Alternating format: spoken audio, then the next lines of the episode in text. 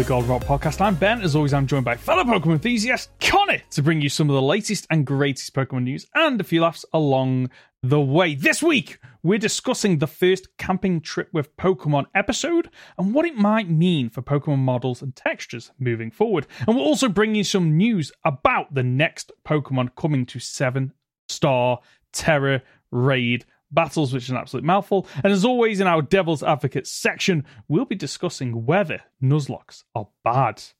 Mm-hmm. Conor, it's a really quiet week for news. So I don't know if you do the same as me, but typically before we record the podcast and we're looking for news, I just just go on Google, I type in Pokemon, and I Pokemon click news. news. Yeah. And typically there are some good things amongst the dozens of articles about people complaining about Pokemon Go, as as always. Random articles about oh somebody drew a different version of this well-known Pokemon. There's always one of them every which week is without which fail. is like you know I enjoy finding these things on Twitter, and I love that mm-hmm. artists are getting a shout out, but it's not news. It's not is it? news. No, I, I, I can like new, news for me would be someone actually designed this and then Game Freak picked it up and went, yeah, let, let's add that. That that would be news. But when it is just like, oh, some somebody like drew, and to be fair, normally draws really good artwork.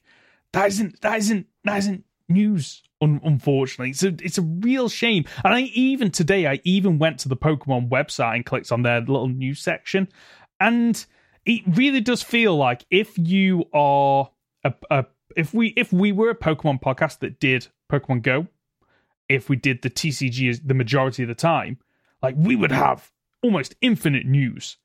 But because we don't tend to dabble in them, because I don't think our audience or most of our audience is that fussed or engaged Well, I think about there them. That, are other podcasts for that kind of thing. agreed. Yes, I think we look yes. at Pokemon on a far broader topic than say other podcasts that may focus specifically on the TCG and talk about the latest decks and the meta and what's happening at all the most recent competitions and what the new sets mean for the Hmm. for the plays that are going to be made in the future. Or Pokemon Go, you know, I just don't think either of us play it enough. So we could sit here and go, ah, in fact, we even spoke about it last week because there was a tie-in with Detective Pikachu, Yeah, and we Yeah. discussed like, should we announce it? Do we care enough to have it be an actual conversation? Because that's what we uh, realistically we're two guys who enjoy Pokemon yeah. and like talking about it. So we use the news and we use what's going on in Pokemon more as a way to have a conversation than to share it with you guys. Like we love our audience, but we're two friends having a chat and you're invited along. That's all this is. Hello.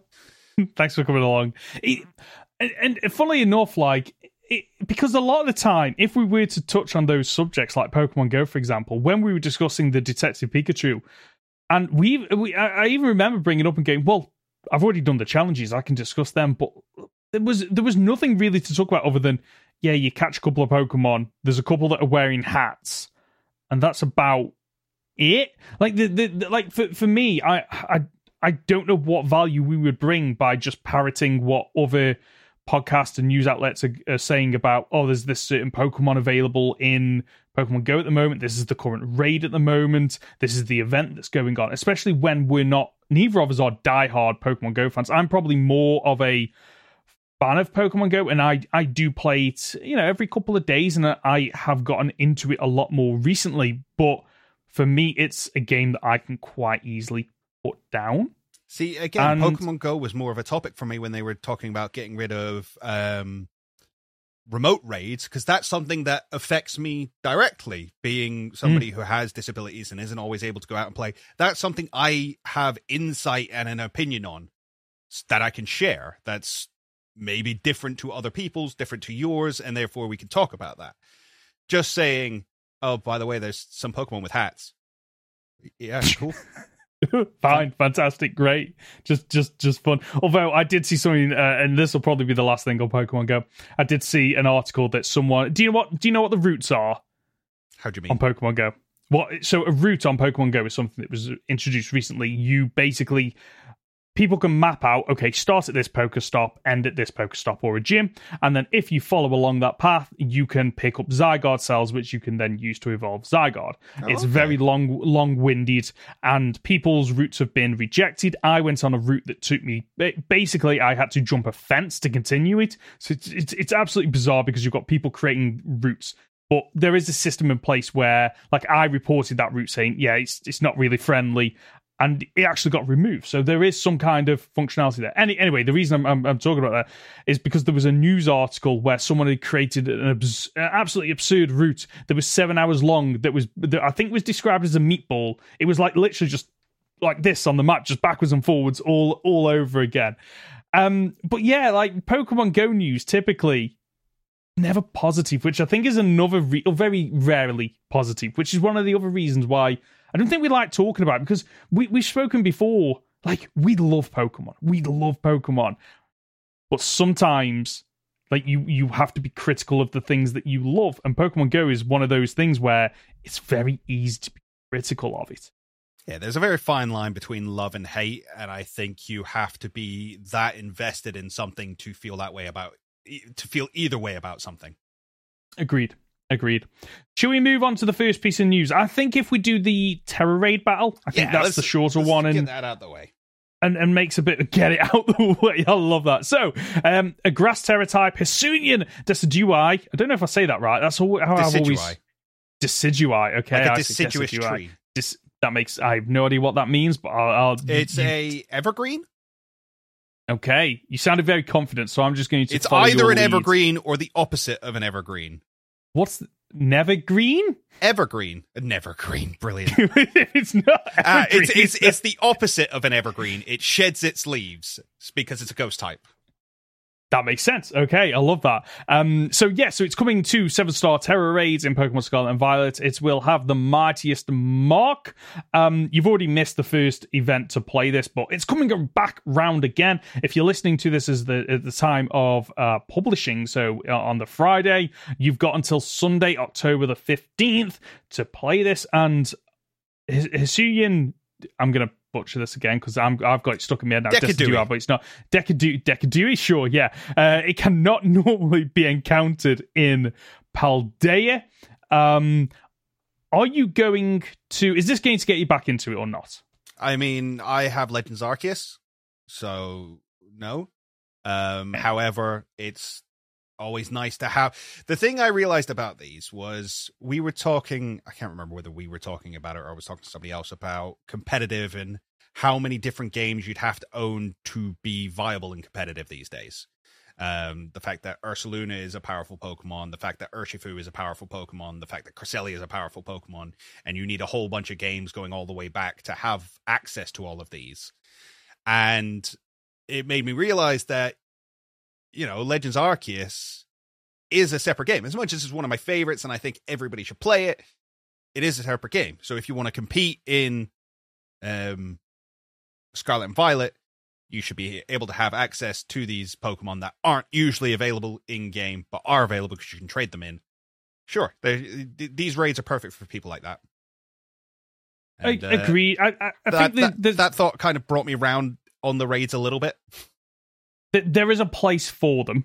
Mhm. um, because like the, the, you know it cannot be normally encountered in, in Paldea according to this. So basically, if you are someone that only plays the mainline games, you know Legends Arceus you passed up because it wasn't a mainline game. This this gives you that opportunity to to get this Pokemon and. I I've actually been doing more of the raids lately. Um, I don't. Have we spoken about this? I've been doing more of the raids. no, Oh, okay. I, I I've basically been doing a lot of the um the I think six star raids on my own because I I'm not paying for um Nintendo Online at, at the moment, and I have been grinding for the different uh Herba Mysticas um because I want to eventually do some shiny hunting in in in, in Paldea. And the way that you do that, or the the best way to do that, is to you know get these Herba Mysticas, which are, are quite a rare drop from them. And I I I must say I am actually enjoying the raids a bit more now. but the frustrations are still there with a lot of the issues. However, what I've realized is I don't know why I seem to do better playing with the AI than real people when I did have the online pass. And the only Okay. thing that I can think of is because when you are battling with AI partners, it's almost like the game knows, oh, are they going to get knocked out? So the timer doesn't go down as much, it seems like. But when you're playing with real people, it's suddenly like, you know, when suddenly you get a big chunk just disappear. And I've been able to solo probably every eight or nine out of 10 of the See, six star Tera raids that I take I- on. I would have to question: Is that not just like the the lag of four people adding up? That actually could be it. Yeah. they, they get they like It could we be. all know the raids aren't perfect. They are broken to some extent. People have their Mhm. own stories. Some people haven't seen any, but I- from what I've seen, they're still not working entirely as intended. Um, and if you multiply that by four games, I, I imagine the problem compounds. Yeah, it, it, I still get the same issues of, you know, you you you press A, you press A again to choose a move, but then something interrupts it, your enemy does some stuff, and then it's like, oh no, you got to select your move again, but your move didn't go through. Didn't It- go it's off. It's it's it's absolutely bizarre, but I'm sure there are a subset of people that are are, are enjoying the raids who do enjoy it because I, I must admit I I think they are faster paced than Sword and Shield. I Can you, can get through them more. Catch one. So if you take part of- in this seven star race, Yes. and you only take one Hisuian Decidueye. I don't know, to be quite honest with you. Um, that was the case for Mewtwo, and I know it was advertised with Mewtwo, but I haven't seen anything around the other seven seven star raids that we've had, um, such as uh, who was it last time? Torchix found a Blaziken. There's been a Blaziken one, I think.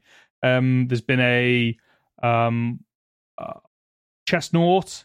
A few of them haven't been advertised that you can only catch one, so I think it is unlimited because then you could grind for the ones that you want for you know ev uh, ivs Well, that's what I was thinking because with things like Hisuian Decidueye, you couldn't breed it.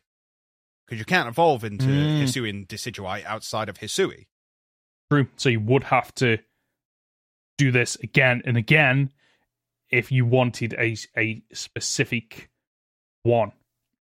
Although no mm, no wouldn't. Uh, sorry. No if you if, because you could just like use some of the the stat um not stat boosting some of the bottle caps you could then change its nature so you but if you wanted a legitimate one that was like good in all the different stats and it was legitimate Well, so it has, speak. yeah, it's got max stats. It's got max IVs anyway, hasn't it?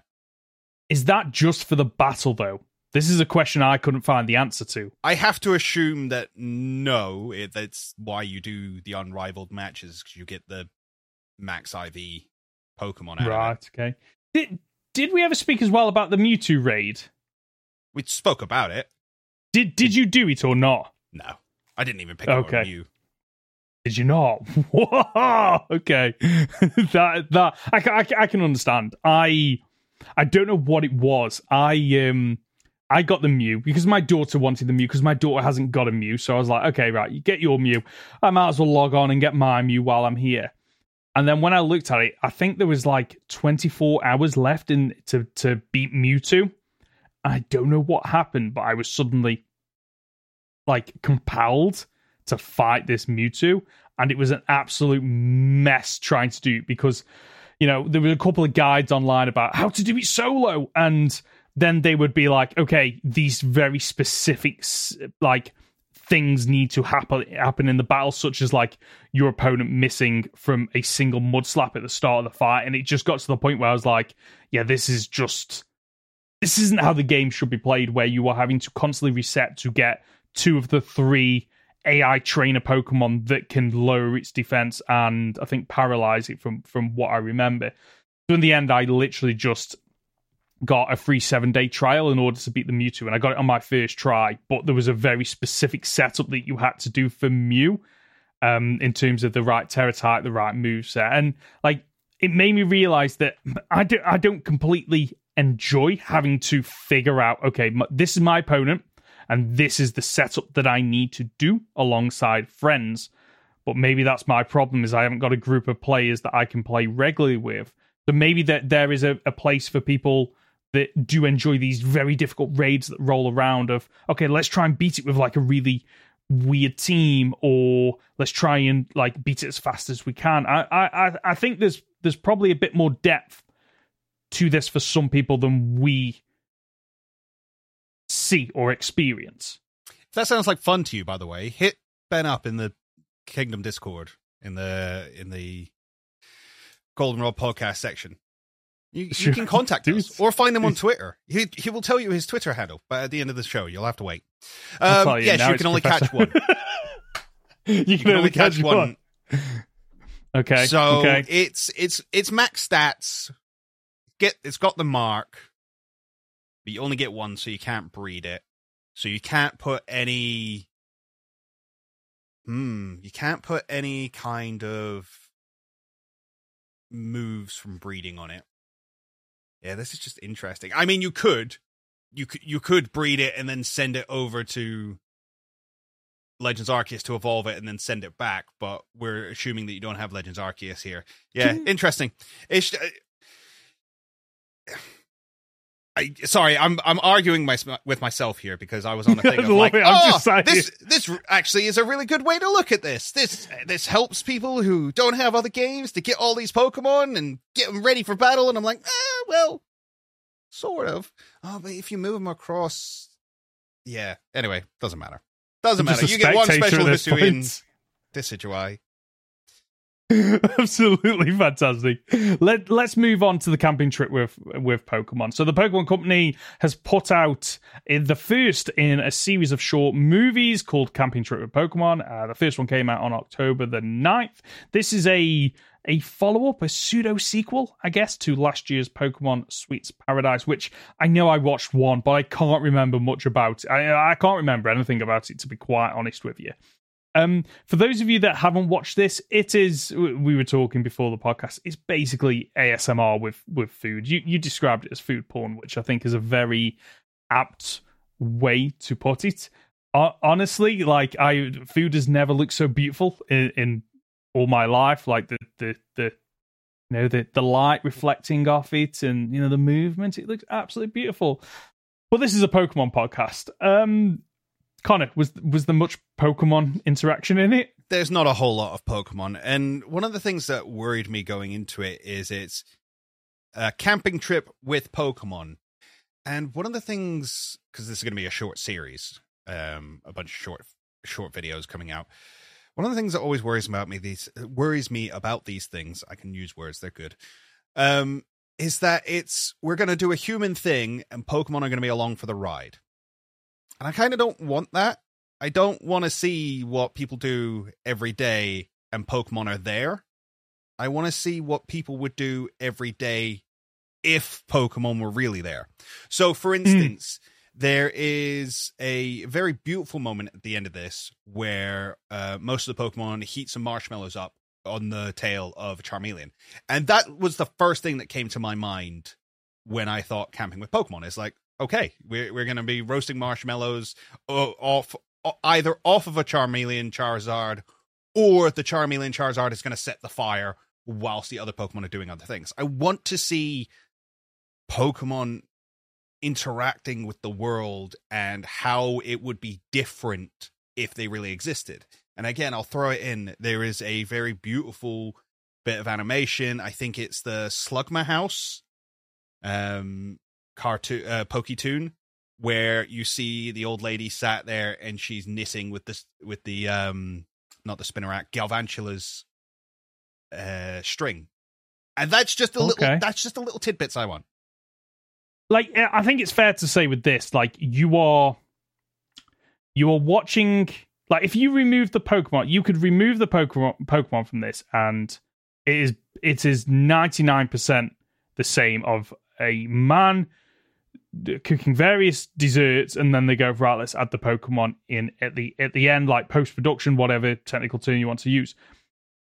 But what that means is there's no interaction between the poke the, the pokemon and the environment and the food. Like like you said you've got that charmeleon there and the problem there is that yes the charmeleon is interacting with the food but the human isn't involved. Like it hmm. is literally just all the Pokemon around the Pokemon. What I want to see is okay, the Charmeleon helping to, you know, um, get the heat of the oven up, maybe, or you know, the Jigglypuff just in the kitchen, just like singing relaxing beats, and the guys like bopping along. The Psyduck potentially having to use.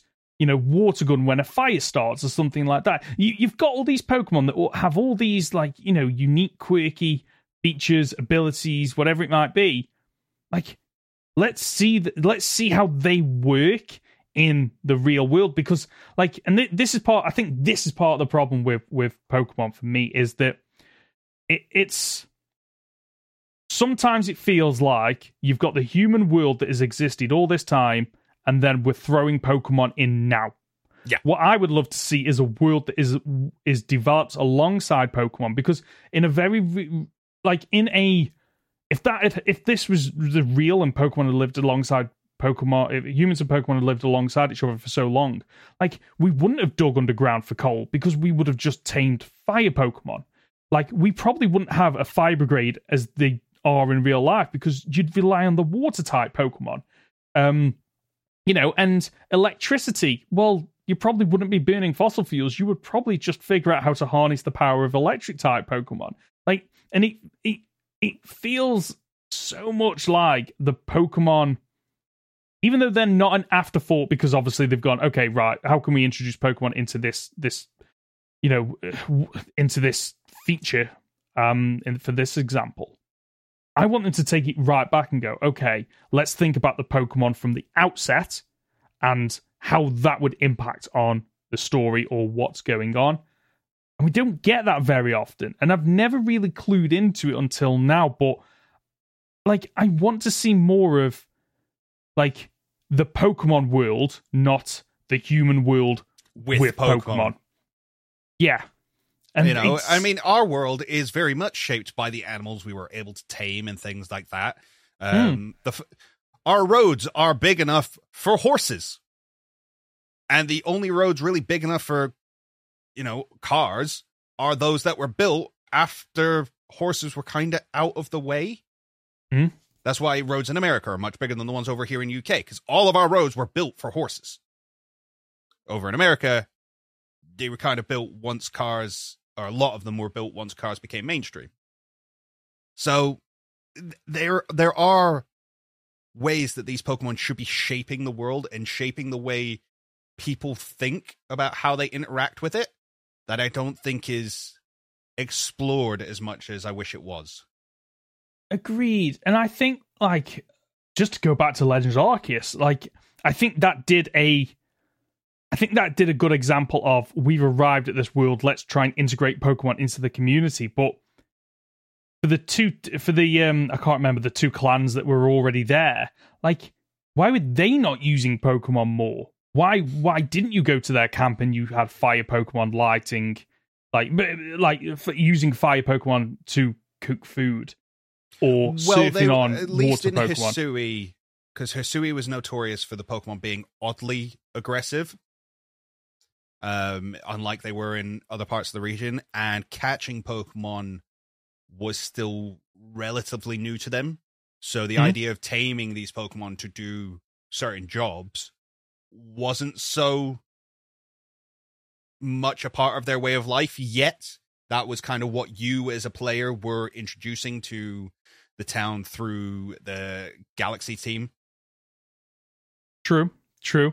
I think, yeah, I, I, I completely take your point. That was a decision they could have gone the other way with then and, and gone, well, you know, there are, you know, this is why the clans are special because the clans have learned to tame these Pokemon. And while uh, like it, it's it's like our modern day or like you know past equivalent of you know taming horses, taming you know um, you know, birds to be able to deliver messages and things like that. You know, there wasn't any magical device that we used. We just tamed them. And I know Pokemon, you know, it's a little bit different because what's a pigeon going to do to you? Probably not a lot. What's a Talonflame going to do to you? Probably quite a lot if you're trying to, you know, tame that thing without a device to do it. I I would love to see a, a series or whatever it is where the Pokemon feel like they've been there forever. Even even um Detective Pikachu, from what I remember of that, again, it just felt like here's the human world, but Pokemon are also in it. And I, I, I want to see them reinvent this and go, no, this is this is the this is the human world that's been influenced by Pokemon, which for all intents and purposes we're around before humans. They they were around millions of years before humans. So like, how does that how does that impact on? It's kind of like us now. Like if the dinosaurs had still been around, weren't killed off, what would have happened to humanity as they grown and developed? Would they have even grown and developed? Who, who knows? Just a really interesting. Well, even thought. so, you bring up dinosaurs. Like, uh, weirdly, used to really love a show called Dinotopia, which is hmm. exactly that premise. Which is dinosaurs are still around. Here's a uh, here's a tribe of people who still live with dinosaurs and even things like the Flintstones, as much as it was a comic, uh, a, a, comedy, yeah, it it did more than Pokemon does. It integrates them into the society. Yeah, you know, when you're using a Brachiosaurus to eff- effectively work as a crane, that's you utilizing the Pokemon or the, the dinosaurs or whatever the case may be to world build. You don't need to invent something if there's already an animal that can perform the thing for you. Yeah.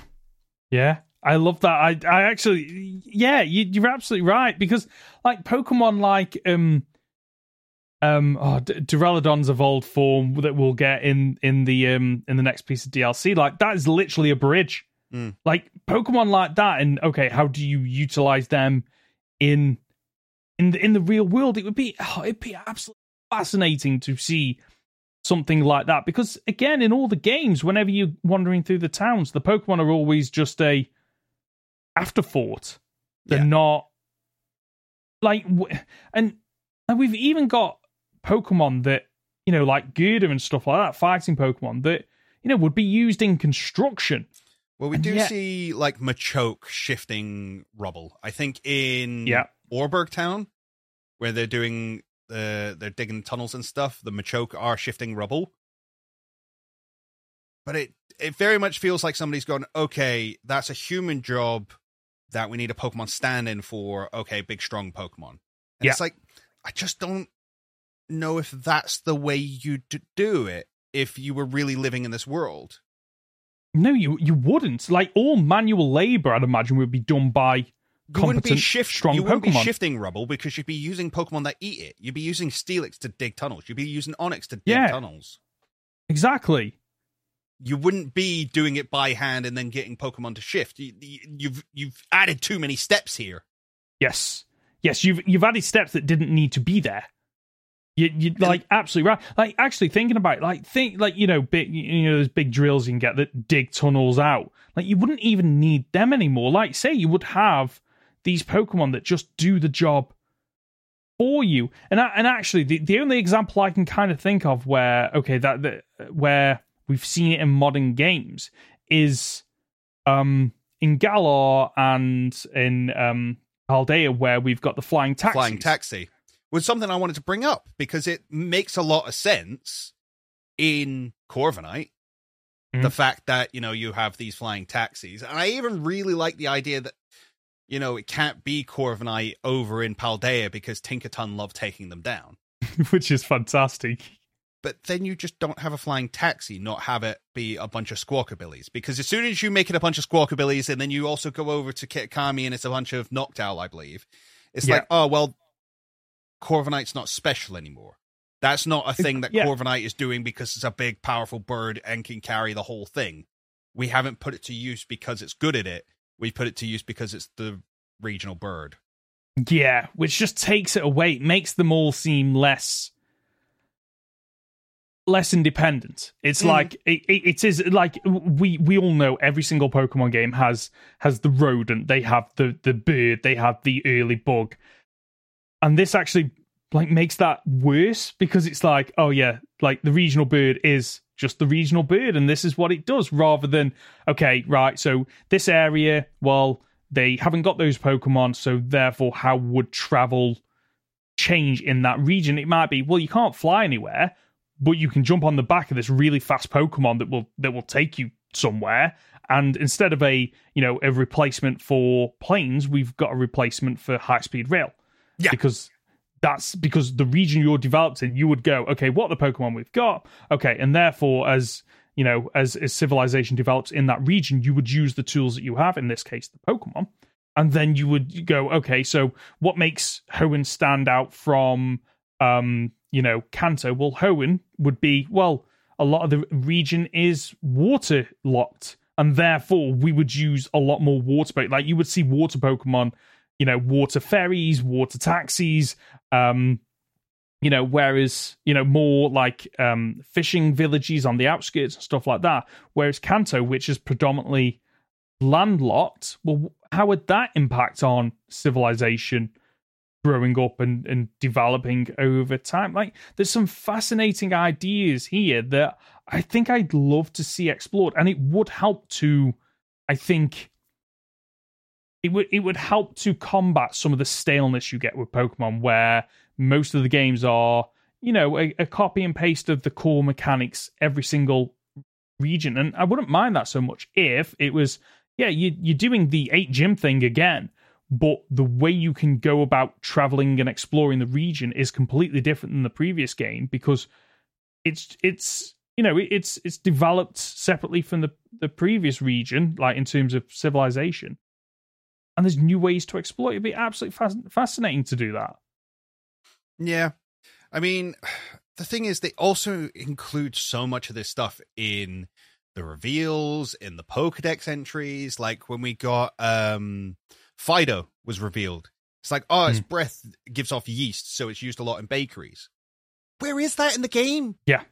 Show me it. Yeah. Don't just tell me. Show me. Yeah. Let me let me experience this world that you're building.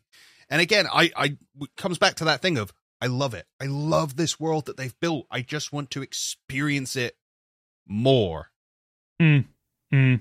Does I, I, bread I, exist because of Fidough, or is Fidough just a thing that we added to bread that already existed? What what, what, does really it change? Good, yeah, that's a really good. Are point, the flavors actually. different for Fidough made bread?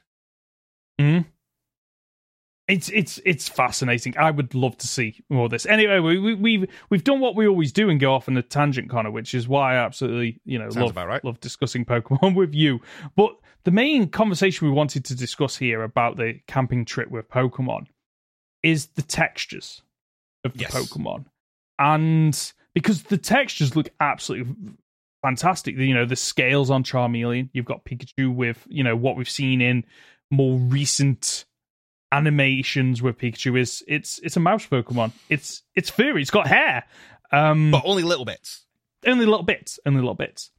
But I guess the conversation I'd like to to talk about here is we're getting there. We we have made we have made steps in Generation Nine to add textures to Pokemon after what nearly nearly thirty years of not having textures at least in the 3D games. Mm-hmm. Do we? Do you see a future where we get this level of high definition on the Pokemon? Okay, honest answer. Mm-hmm. No time soon. Okay. Um, simply because again, this is a pre-rendered CG animation, so it wouldn't make too much sense for me to say, oh yeah, the next Switch title is going to look like this. It's just not going to. However, do I think it's something that we really should be striving towards? Yes. And for those of you who haven't seen the video we're talking about, it's more than we get in the games. It's more texture than we get in the games. It's not the model with a texture map applied to it. So, for instance, we see Sprigatito, and you can see the individual hairs of mm-hmm. the fur, and light kind of shines through it, and you can see the background through it. So it's not just here's a round object with hair looking texture; it's actual hair. Um, I think we really should be heading in that direction. I think that Pokemon Detective Pikachu was too far. Yeah. For anything okay. I'd like to see in game.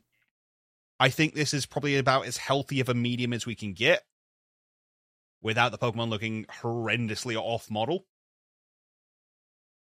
So yeah, I, I totally think this is the way we should be going. I I I think as technology advances, and it gets easier and faster to do this. I think yeah, it's something that Game Freak should be aiming towards, and I think they've made, I think they've made excellent steps. I, I, I mean, when we discussed the release of Scarlet and Violet, we did praise how you know the Pokemon have, in 3D models have never looked so good. They look absolutely fantastic. Some of the textures, like pseudo, I remember seeing Sudowoodo in the trailer, and just thinking, oh wow, it actually looks like rock. It doesn't look like a, a squishy little little toy. It it looks absolutely phenomenal. And the more we can do to improve the quality, the textures, whatever words you want to use to describe it of these Pokemon, I'm I'm all for it. And I'm I'm a firm believer that like in the past I I I think I was the kind of person that now I want all the Pokemon available in in any Pokemon game that I buy. But as I've as I've you know started doing this podcast and done done my content on my YouTube channel, I've thought you know what actually no, I think I'd rather have less Pokemon but higher quality of those Pokemon. Because realistically, that then means, okay, instead of okay, Gen 10's coming out, we need to make, you know, we need to make sure all these Pokemon have brand new textures. Well, no, you don't. You you just select, you know, three, four hundred of them, and they're the ones you prioritize. And then when the next generation comes out or the next spin-off game, that's when you prioritize another load. And over time, you just then have this suite of Pokemon that have these amazing textures and and models, um, that look absolutely phenomenal. And again, like it helps them to feel more lifelike because it, realistically they would like Charmeleon, yeah, would have it's a reptile. It would have these these scales. Pikachu and Mouse would have this this fur if they were real life creatures. And looking I, funnily enough, I, I recently dipped back into um, Omega Ruby and Alpha Sapphire, and yes, like I remember seeing those models for the first time, thinking, yeah, they look absolutely fantastic. But now compared to the Paldean versions, like, oh, okay, right, Game Freak, you know, oh, and it's not Game Freak, it's um, Creatures Inc. Is it? Mm-hmm. They do yeah, who've done who've done the modeling. Like, it was something that that I I didn't think we'd get. I really didn't think we'd get, mainly because at the time I thought, well, it's not needed. But actually thinking about it now and the steps we've we've taken and what we can see here, I think it is needed to really continue to push Pokemon.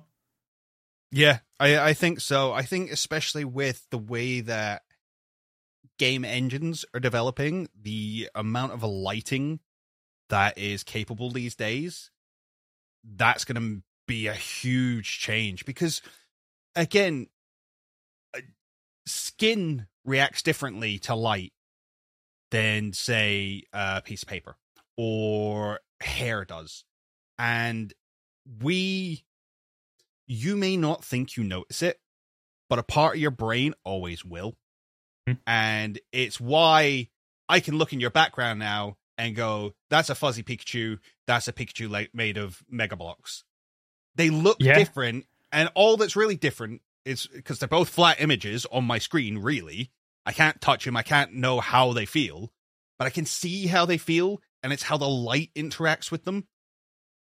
So that's what really needs to change, I think, uh, going forward. And I think, I, I, realistically, it's going to, I should say, it's going to get easier. By the sounds of it, the Switch 2 is going to be a very powerful or a relatively powerful system if all the rumors are to be believed. Whether Game Freak can take uh, make the most of it is yet to be seen. but I think if there are productions in place that are already putting uh, models and textures and things out there, like in this video, we should start seeing some of that trickle down. Agreed. And I think what that would I think that would help to put some distance between the game and the mainline games and the other things that we've got, such as the the movies, the anime and CG. Like they can they can I think they work as the okay, here's the cartoony style graphics. They're not high quality models because they don't need to be. so the games can you know you know dis, um, differentiate is that the right word themselves from the other things that are are available in the Pokemon community and go okay you've you've got those kind of styles over there but this is the style that the games are going for we're now trying to make these Pokemon hyper realistic in terms of graphics um you know and if we can couple that with them acting more like creatures rather than just digital assets like even better. Like you know, if you could get Pokemon that look like the you know they've been in water and they're sweating, you could have you know Char- Charmeleon wandering around and you know that the the light from its tail actually impacts on you know the environment. So if you put it in a cave, the cave has that kind of like orange like glow that fades in and out. There is so much you could do by increasing the the the graphics of these Pokemon or the textures, whatever you want to you know, word it as. There's there's a lot we could get out of it, and I really want to see that. Would love to see that. How likely do you think it is, though? Not at all. Honestly, I think, I I, I think kudos to you know to Pokemon Company Game Freak Creatures Inc. for taking that step with Generation Nine. But I think honestly, we'll get the remainder of the the new updated textured Pokemon throughout Gen Nine and Gen Ten I don't think we're getting an update then for five, ten years, maybe, because it's not cost effective to do so. Yeah, I see what you're saying.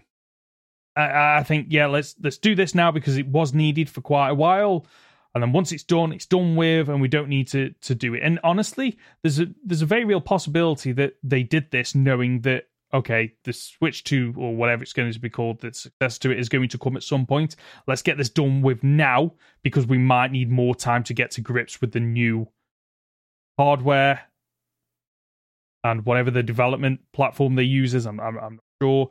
And therefore, this is one thing that we don't need, we can sort now and we don't need to sort out later. I think it changes. Uh, uh, one last thought as well. I think it mm-hmm. changes mm. the approach you have to take to designing Pokemon as well. So, okay. for instance, talking about um, the Detective Pikachu movie, Mr. Mime's a bit weird.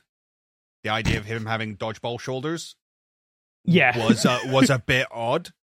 So, I think there has to be a level of okay, we have to think of these more as animals than just our 2D drawings, which everything is based off of at the moment.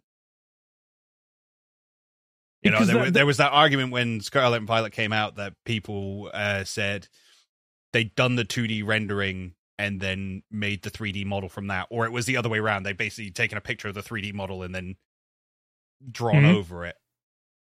Could you do that if it was all fully texturized? I don't think you could, could you? I, I, I think. The, so, at the, which point do you lose?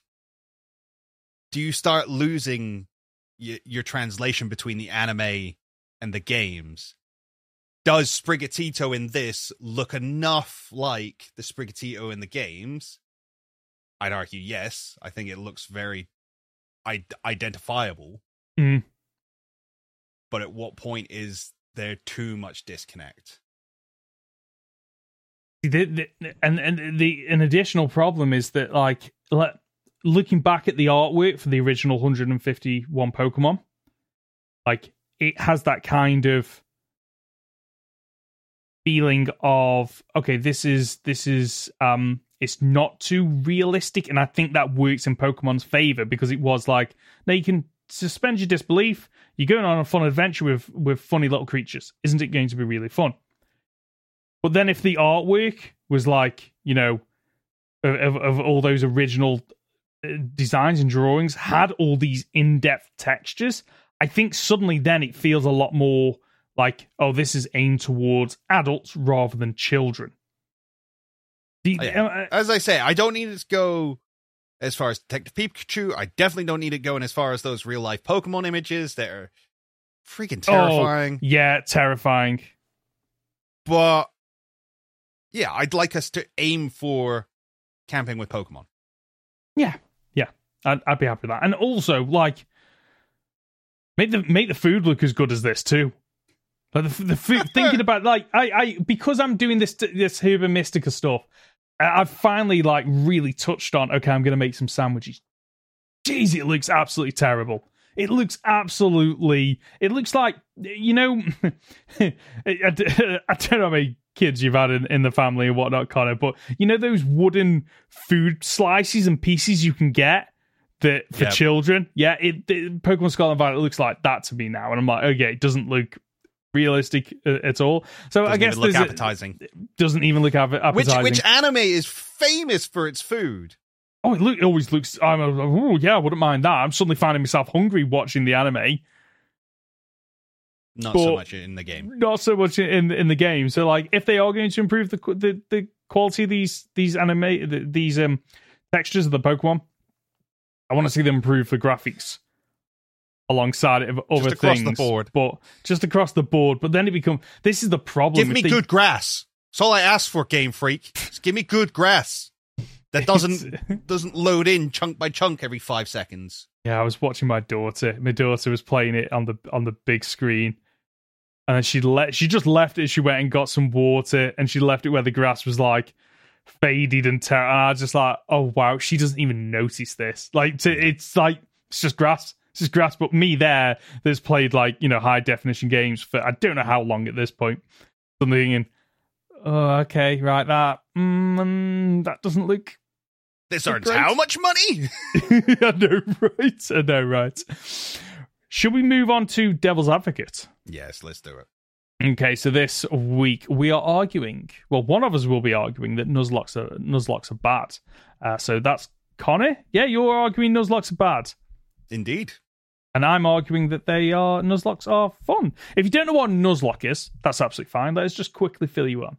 It's um it's basically a way for you to play Pokemon with your own custom rules. A Nuzlocke typically has three rules. You must nickname all Pokemon you capture. If a Pokemon faints, it's considered dead, and you have to throw it into the box or release it, and you are not allowed to use it ever again. And you can only attempt to catch the first Pokemon on a route when you enter it. You can tell how long I've been doing YouTube content. Like I just know those. I remember the first time I did a video, I was like, "Wait, how did these rules work?" Like, wait, hold on. And you've rattled them off so many times now that you're just like, "Yeah, I, I know." I just know it. I just know it. And just to kind of set the scene, we've both done Nuzlockes, right? Yes. Oh, absolutely. Yes. I mean, Yes. I think Nuzlocke is what brought me into doing Pokemon YouTube. It, it was for me as well. Funnily enough, uh, the first time I saw, um, I think it was uh, original 151 and Dobbs, and they were like, "Yeah, we we're playing we we're playing Pokemon Red and Blue.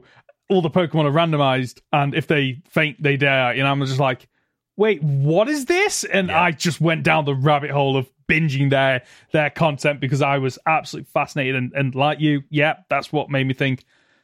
"Yeah, I'm gonna film myself doing this, and I'm gonna put it on. I'm gonna put it on on YouTube. I tried So- a couple of times over the years, but I always got so disheartened when my favorite died. Okay, right. I think you need to save this for the arguments. Oh, I'm going to start my argument. Okay, go for it. The idea of Pokemon dying is uh, antithetical to the actual process, uh, the gameplay that Pokemon are trying to build. So it's actually stated. I can't remember where the interview is now or who it was with, but it was one of the designers of Red and Blue who basically turned around and said, "I'm I'm going to paraphrase. There is a weird obsession with Western audiences where everything has to die. Everything is just kill, murder, maim, hurt someone. So they purposely designed Pokemon to faint. They they decided no, we don't want Pokemon to be about fighting to the death. That's not a very fun environment, and it's not an environment we want to breed, kind of thing, with our games. So every time you play a Nuzlocke, you're kind of spitting in the face of the original designers' ideas of what this game is and what they wanted Pokemon to be. I can I can understand that. While I can appreciate as someone that creates something for a certain intent, that doesn't always mean that is what the audience resonates with. and obviously because of Nuzlocke, audience have resonated in some degree with okay, right? There's a there's a there's a way you can play this game where you know there's an added challenge of Pokemon dying. Now, one of the reasons why you know we can you can argue, yeah, okay, right, that isn't how they intended it to do. Pokemon dying is canon in the first game, you have Lavender Tower, and people are talking about their Pokemon have, have, have, passed away. They've moved on. Like Pokemon do die in in that, and we've seen Pokemon killed in the um in the manga. I've never read the manga, but I'm pretty sure most people know about the Arbok getting chopped in two. Apparently, do you want to argue that's canon? Do you want to argue that it is you know it's written or produced by the same people that made the games? It, it's probably not However, there are a portion of people that enjoy that realism of, yeah, if they're alive, they can die. And one of the benefits of of playing that way, and we've discussed this in the past, it it forms that it helps you to form those bonds with Pokemon, which is ultimately a good thing because that's part of what appeals to us about Pokemon is, you know, you know, you building these bonds to these Pokemon. Ash Ketchum in the anime building these bonds, which is why he, he rose to the, the top.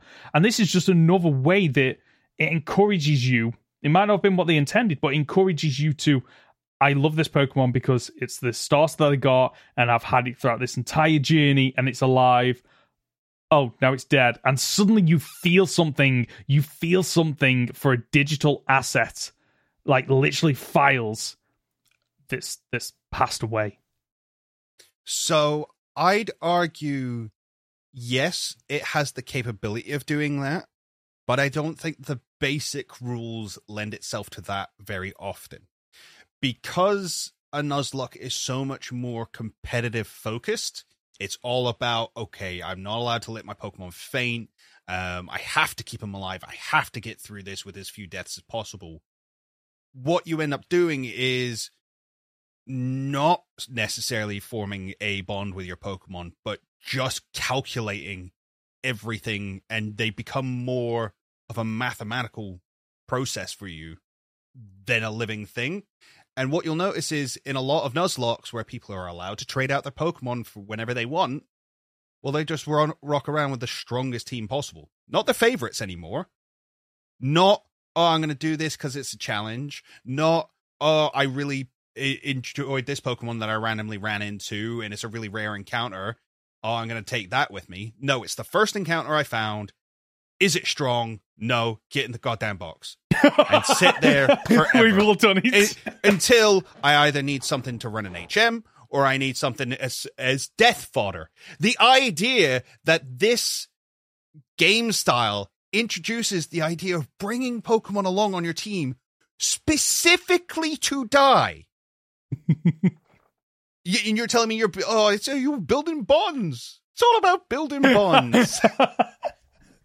that so that is ultimately on the player though. The player makes those choices. A player could, you know, get a Rattata on route two, whatever it is, and go, yeah, it's going in the box, and never going to use it. Another player might go, that's that's the hand I've been dealt. I'm going to catch it. I'm going to use it. And ultimately, that is the, the good thing about Nuzlockes is they are so flexible that a player can can can adapt it. They can tweak it eh, in order to fit their individual playstyle. I myself have done it in the past where you know I've I've done um, alternative versions of of Nuzlockes to increase the challenge, but also to kind of force me into using Pokemon that I wouldn't normally use. And that's one of the great things about doing Nuzlockes because I, I don't know about you, but typically, whenever in the past I've played uh, Pokemon games, I always trade over. So I've got the three main starters. I typically take the first bird that I see, um, and then eventually pad it out with the legendaries that you come across. Nuzlockes, if you play by the typical Nuzlocke rules, it means that that isn't always an option. It kind of forces you to potentially, you know, pick up that Weedle that you've never really wanted to use, but hey, you're in Viridian Forest, that's your encounter, and you're going to use it because you haven't got a lot of choice moments. It's a great way to to get it's a, it's a way to give you an excuse or a reason to use Pokemon that you typically wouldn't use. But the thing is, I think it's hard to say that you're going to take you're going to add more rules to this game to make it more flexible. When in reality, the game is already so flexible. You already have so many options at your hands. I mean, I've done playthroughs before, just standard playthroughs where I've gone, I want to use a team I've never used before. I'm going to go onto a Smogon and have a look at their NU list. They're never used. What what Pokemon are basically garbage? Let's let's take them for a ride. Let's see how they do. Let's build it. And I planned out my team as I went, and I went and I caught them. And the thing is, these were Pokemon that were maybe hard to catch. Delibird. Delibirds are really like not a common Pokemon and not a good Pokemon. So most people aren't going out their way to catch it for more than the Pokedex, and most people who aren't going out their way for it for the Pokedex kind of don't run into it. So I, as one of these people, went, no, I want to go catch it. And then any progress that I made with it, any successful battles I had with it, I still had a bond with it because that was a Pokemon that I went out and searched for. Not just one I walked into Viridian Forest and Oh, well, I got the Weedle. Oh, I capped the Caterpie. No, I went into Viridian Forest and looked for the Pikachu because I wanted to play with a Pikachu. That Pikachu meant more to me because that's the one I wanted. I can understand that. I, I, I really can. But I think part of the part of the issue, I think, currently with, with Pokemon is the games are for me, not for everyone, for me, too easy you by the time you've you know you've selected your team and you just kind of run through with them with that team of okay i'm going to pick this six it's a well balanced team it just forces me to to to run through it. And i think the problem is then that the games lose what i enjoy about them is the difficulty the challenge. And the great thing about nuzlocke is you have there is a, there is a greater chance that oh okay I haven't got six Pokemon I haven't got a well balanced team I've got three Pokemon two of which are the same typing or that are weak. And it encourages you to play in a different way. And suddenly it's no longer about, okay, I'm just going to brute force with the most powerful Pokemon on my team. It's about, okay, I do need to start thinking about using some status moves here. I do need to start thinking about, you know, setting up, um, you know, barrier or, you know, spikes or whatever it might be. It encourages you to play in a different way. Whereas typically with Pokemon, when I play it, and I'm sure other people do the same, of, yeah, I'm just going to give it as many diverse moves as I can. I'm just going to brute force my way through because I'm over leveled. Because unfortunately, that's the way a lot of the modern Pokemon games are heading with things like experience share always being gone. Of it's removing some of the challenge, and a Nuzlocke is a way to to introduce an extra extra you know challenge to the game to enjoy it in a different way. But if Nuzlockes were the one and only answer to that, you wouldn't then have hardcore Nuzlockes, Soul Links. You wouldn't have all these different versions of people making the game harder and harder and harder and harder if Nuzlockes were the answer. And the thing is, Nuzlockes don't even necessarily work in modern Pokemon games. Scarlet and Violet doesn't have routes. So people have always got to make up, oh, well, uh, this is how I'm counting a route, but sometimes, and I can't it's I don't get a wild encounter anymore because I get to see what I'm encountering. So the randomness is gone that made the Nuzlocke possible. So I just don't think it's not even necessarily that the Nuzlockes aren't good for the game, but the game doesn't consider Nuzlockes in its creation. And we're talking about Pokemon, which has to already consider uh, people who play online, shiny hunters, people who want to complete the Pokedex, people who just want in-depth story, single player, multiplayer, all these kind of players are already taken into account. They haven't got time, they haven't got the energy, they haven't got the brain capacity by the seams of it to just even consider Nuzlockers because they don't think it's a viable way of playing. They don't think it's a way of playing that they agree with. So they don't support it. And I don't think they're going to become really possible in the future of Pokemon.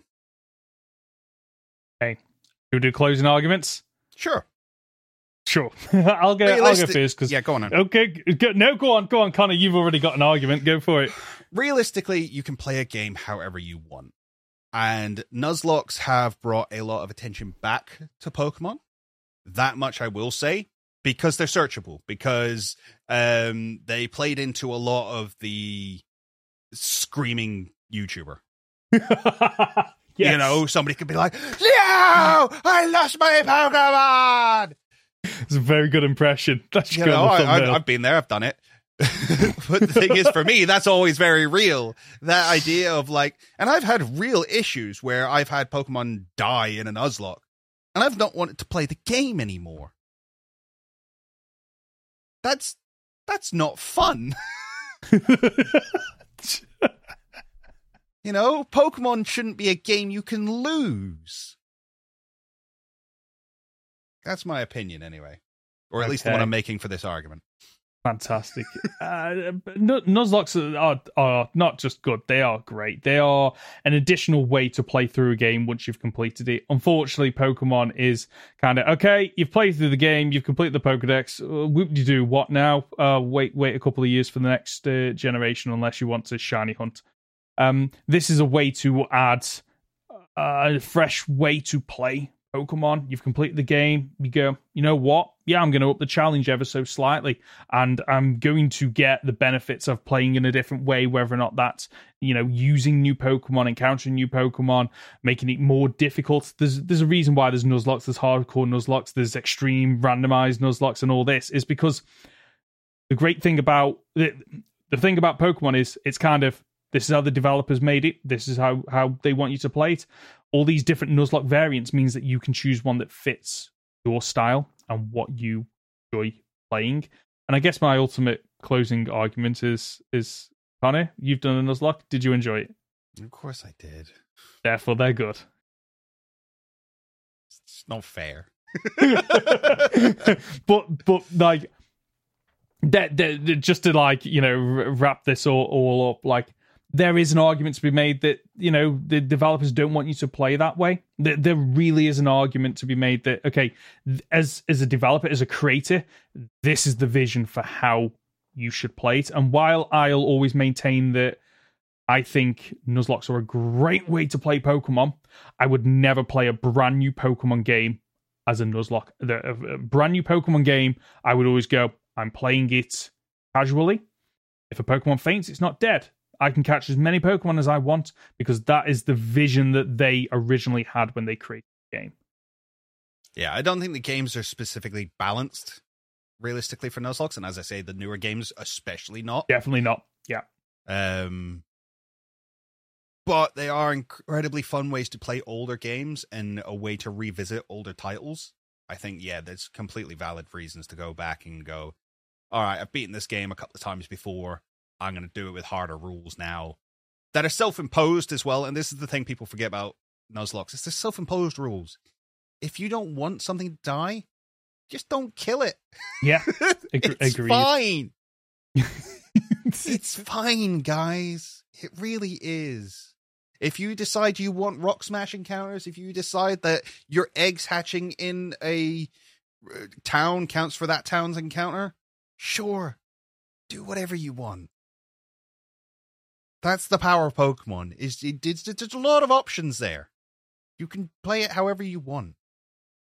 Yeah, that's the, that is I think one of the great things about Pokemon and why I think the Pokemon community on YouTube has thrived so much is because no matter what you enjoy about Pokemon, whether or not it's raids, whether or not it's shiny hunting, whether or not it's Nuzlockes, whether or not it's Versus, there's like a a community within the Pokemon community and I think that's one of the great things that Pokemon has that I, I think I don't think any other I can't think of anything else that has that many communities within a community. Um, which is it's it's fantastic, absolutely fantastic. And you know what, folks, if you haven't done a Nuzlocke and it's something you're interested in, like just go for it. Just absolutely just give it a try and just see if it's for you. And obviously if you want to watch other people do it, um, have you still got your old videos on your on your channel? Yeah, they're all still there. Yeah, there you go. There you go. Follow the follow the links in the description down below to watch Conor, to watch me. Heck, there's actually a series where we we play against one another. The Wedlocke that we did a oh, long Wedlocke time. was great. And uh, and again, that's one of the things I really think Nuzlockes play better if you can't swap out your Pokemon. Agreed. Yes, I completely agree with you. Yeah, yeah. Because it forces you then to go, oh, this is the team that I've got, and for better I'm or make it work. I'm gonna make it work. I absolutely, I absolutely love that. Conor, should we move on to this week's guessing game, which has has been long overdue? Very long overdue. So this this original guessing game was developed for an episode that never even came out. yes. So remember wow. that one week we've missed How- in the last year and a was that? half. It was months ago. We it was the um Hisuian not Hisuian snow, um Paldean winds had just released and we were supposed to be talking about it. So this this all these Pokemon are related to Paldean winds. Fantastic, right? Okay. uh, which came out a month ago. There you go. So, the first Pokemon is Cetitan. This Pokemon wanders around snowy, icy areas. It protects its body with powerful muscles and a thick layer of fat under its skin. Dex entry number two. Ice energy builds up in the horn on its upper jaw, causing the horn to reach cryogenic temperatures that freeze its surroundings. And number three. This Pokemon is fiercely protective of Cetoddle. It utilizes its powerful jaws to fend off anyone who dares threaten its young. Oh, okay. I think the second one is so out there that it's that it's true. I think that one's a real one. So I'm stuck between the first and the third one. The first one feels so boring in comparison to the other two. that I think I'm going to say the first one's the fake one. Well, thank you for not calling mine boring. It was indeed the third one. Right, okay. The number second Pokemon is Fuecoco. oh. It clamps its mouth around fruits and vegetables before producing flames to cook them. The more charred its food is, the more delight Fuecoco take in eating it. Second one, its flame sac is small, so energy is always leaking out. The energy is released from the dent atop Fuecoco's head and flickers to and fro. And the third one, it lies on warm rocks and uses the heat absorbed by its square shaped scales to create fire energy. I have heard somewhere a Pokemon lying on a fire Pokemon lying on rocks, but I don't know if it's Fuecoco. I don't know if you've lifted that from somewhere else. But then the the first one, obviously the the first time we see Fuecoco, it, it chars an apple, so there is that fruit link there. And then the the second one you mentioned about the the the sack, and I assume that's what's on its head, right? but I'm because I was like, well, wait, it's got a sack. Like, where's the sack? But then you obviously you mentioned the top, so th- there's elements to all of them that I think, mm, okay. I'm going to guess. Oh, I want to go for the third one, but the thing is, I don't. I if you're like me, you wouldn't have two false ones in the same position, if that makes sense. Like both of them Mhm. being three. But then I think you might have done third one. It's the first one. Oh no! It's the first one, which again is obviously based off of that first interaction we have with Fuecoco. Yes. Okay. Our third Pokemon, and the final one that you need to get to have any points today, is Meowscarada. The flower that floats around it is used to mesmerize opponents. Whilst they are distracted, Meowscarada strikes with its sharp claws. Second entry. This Pokemon uses the reflective fur lining its cape to camouflage the stem of its flower, creating the illusion that the flower is floating. And the third entry, with skillful misdirection, it rigs foes. Yep. It rigs foes with pollen packed flower bombs. Meowscarada sets off the bombs before its foes realize what's going on. Third one. It's the first one. Oh, Honest, honestly, ah. That's uh that's uh Did that third one have rigs twice? it, no no no no so sorry I got confused by the wording there. That was my fault. So with skillful misdirection, it rigs foes with pollen packed flower bombs. Still there, Conor? Yes. Oh. Dis- you disappeared for a second. It's then. all right. You you are cutting in and out for me as well. So we should wrap up real quick then. we should do. I got zero out of three then, right? My bad. Sorry. Yes, you did. But, ugh, it's fine. I'll get you back next week. Conor, you got anything that you want to plug? Uh, as of today, the Friday this is released, uh, I finally put a video back out. Yes, fantastic. It's, what is it? It's it's about the loyal three. It's about okay. where Pokemon come from. It's about how the town finally managed to forgive um Ogerpon. It's about oh, t- there's a lot in it. There's a lot okay. in this one fantastic. It is honestly, I can look at the grin on your face to to finally put a, a, video back onto YouTube. Honestly, I'm so excited to have you back on YouTube, and I cannot wait to watch the video. Unfortunately, I'm away, so I'm not going to be able to watch it until probably Monday when I maybe this Sunday. Guy. Maybe this Sunday. Guy. Maybe Sunday.